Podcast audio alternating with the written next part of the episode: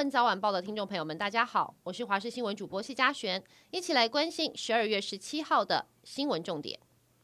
高雄轻轨列车昨晚十一点多在经过美术馆路时，跟机车骑士擦撞，骑士的脸部、手脚都有擦挫伤而送医。轻轨的板式是轻微损伤，在事故排除之后恢复正常运转。现在怀疑这名骑士没有遵守交通号志，详细原因还待调查当中。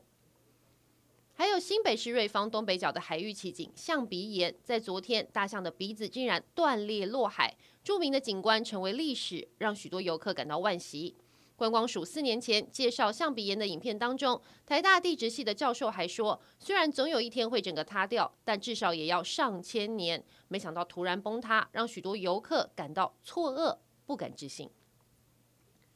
民众党台中市立委参选人蔡碧如昨天晚间在清水紫云岩举办庙口开讲，包括台中市长卢秀燕，还有前高雄市长韩国瑜都来站台。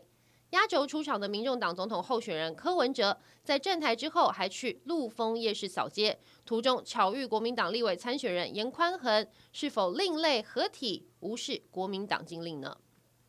台铁票价动涨二十八年，台铁局长杜维明在这个年代将接任首任的台铁公司董事长。他接受专访时表示，台铁公司董事会在明年的第一季就会审查票价调涨案，如果获准调价，最快下半年就会涨价。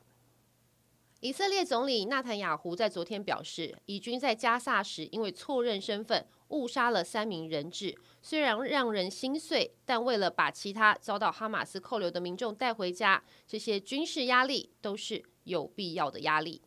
而自从以军承认误杀三名手持白旗、以希伯来文喊救命的人质之后，敦促纳坦雅胡政府重启谈判的呼声也日益高涨。